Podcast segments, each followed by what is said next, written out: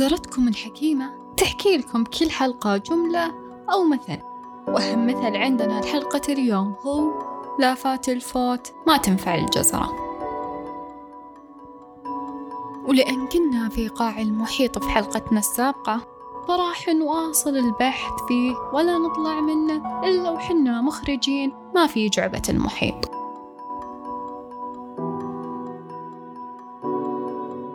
مرة رحتوا للشاطئ حصلتوا مجموعة من القواقع وحبيتوا تجمعونها. لابد أن في كل بيت شخص يحب تجميعها يمكن يشوفها هواية حتى لو كان يشوف ما لها فايدة كبيرة أو يستخدمها بشكل بسيط. لكن هل سبق وفكرنا وش هذه القواقع؟ وش فائدتهن نفسها؟ كل شيء خلق الله الحكمة. مثل هذه القواقع والأصداف تملك جسم خارجي صلب عشان تحمي جسم رخوي أضعف بداخلها على سبيل المثال مخلوقات نعرفها أكثر مثل الحلزون والسلحفاة لهم قواقع يتخبون داخلها لما يحسون الخطر اقترب منها لكن لو تخيلنا أنه بيظل طول عمره متخبي في قوقعته وش ممكن يصير له؟ كيف راح يأثر عليه؟ لأن حنا البشر مخلوقات تملك عمود فقري ما نملك قوقعة مادية ولكننا نملك قوقعة غير حسية. قوقعة تحتوي أفكارنا وآرائنا ومعتقداتنا وتقاليدنا ومبادئنا وحتى نظرتنا لأمور الحياة من حولنا.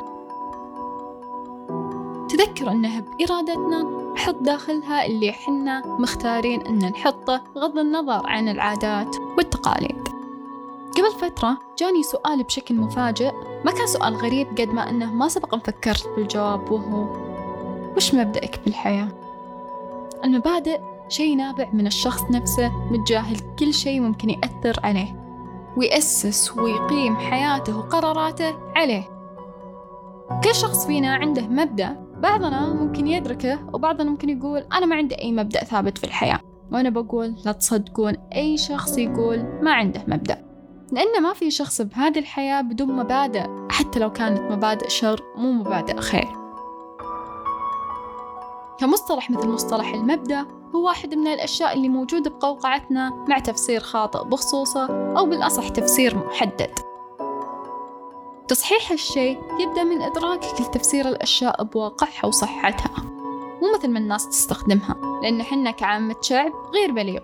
وحنا نستخدم ألفاظنا وكلامنا بناء على ما تعودنا عليه أكثر من المعنى الحقيقي. نتذكر كلنا رياكشن عاداتنا وتقاليدنا عاداتنا وتقاليدنا واللي نوخذ من باب السخرية. من نظرتي الشخصية في أشياء من المنطق نتخذها عادة وتقاليد وتتناسب مع نفوسنا وذاتنا. وفي أشياء تتنافى مع حدود المنطق حتى لو أحلها الدين وأباحها الشرع يجادلون فيها بحجة والله هذه عاداتنا وتقاليدنا وهلنا كانوا يسوون كذا. لكن يقول الله في كتابه وإذا قيل لهم اتبعوا ما أنزل الله قالوا بل نتبع ما ألفينا عليه آباءنا أولو كان آباؤهم لا يعقلون شيئا ولا يهتدون. القوقعة هذه يعيش بداخلها كثير مهما تغيرت الأزمان وتطور الوقت. لازم نعرف إن آبائنا مو شرط كانوا اللي يسوونه هو الصح وعادي ممكن نكون برضه مو حنا الصح. خل مقياسك الأول والأخير الدين والشرع. عدا ذلك بيكون مجرد أعذار بتخليك تستحي من نفسك بعدين لما تتذكرها. بعض الأحيان نعتقد أن عندنا الفراسة ونعتقد أن نملك المعرفة الكاملة بكل شيء حولنا. والواقع أن بهذه الطريقة إحنا نجهل كل شيء. لما تتمسك برأيك لأنك تعتقد أنك دايم على صواب فهالشيء بيحرمك من أنك تتقدم خطوة. لما ترفض النقاش لأن كلامك ما يتثنى لما ترفض أحد يقول يا فلان أنت على خطأ وفيك واحد واثنين وثلاثة من باب التوجيه. فأنت جاهل بالحياة. قال أمير المؤمنين عمر بن الخطاب رحم الله امرئ أهداني عيوبي. إحنا ما نحتاج أشخاص يعززوا لنا ويصفقوا لنا لما تكون وجهتنا خطأ. وش الفايدة نمشي بطريق طويل نعتقد أنه مسارنا الصحيح نكتشف بالأخير أنه مجرد طريق آخر مسدود.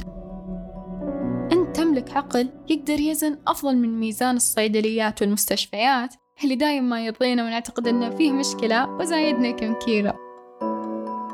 عقلك يقدر يميز هذا الصح وهذا الخطأ ويطور من نفسه وينوع بأفكارك وتوجهاتك اللي تخليك تبدأ تبحث أكثر.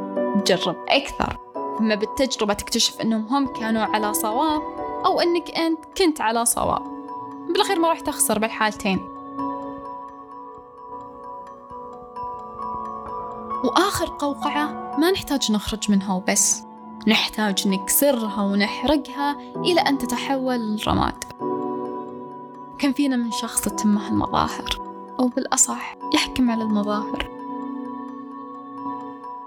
نضرب مثال بمسلسلي المفضل لكاسا دي بابل وللي يسمعون الحلقة وما يعرفون وش قصة هذا المسلسل وما سبقوا سمعوا عنه رغم شهرته الواسعة هو مجموعة من اللصوص يحاولون يسطون على بنك بناء على خطة مدروسة من أذكى شخص فيهم واللي هو البروفيسور.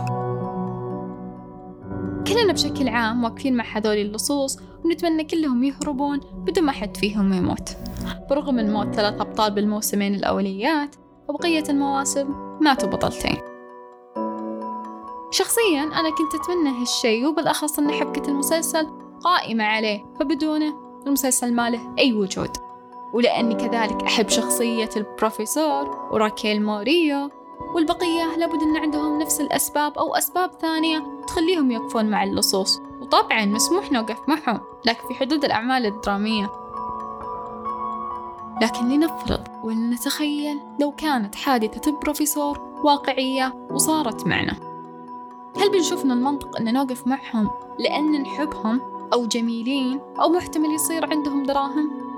حتى لو أن أساس اللي يسوونه خطأ. البعض بيقول لا أنه مجرد مسلسل. فحنا نوقف معهم في حدود هذه الأعمال.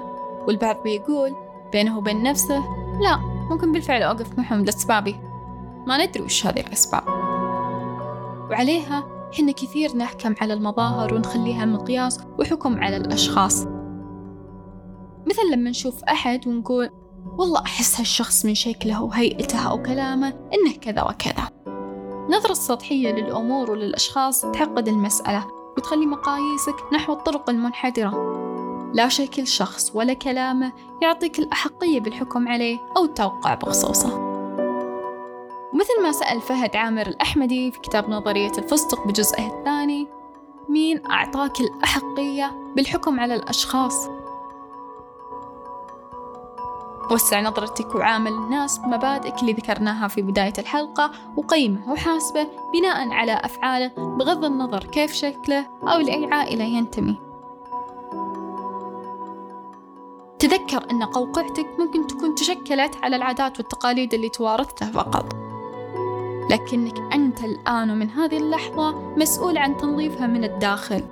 تدخل وتطلع اللي تبين منها باللي يتناسب معك ومع ذاتك.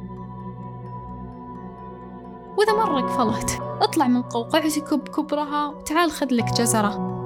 لأنك أنت مو أنت وأنت مو ماكل جزرة.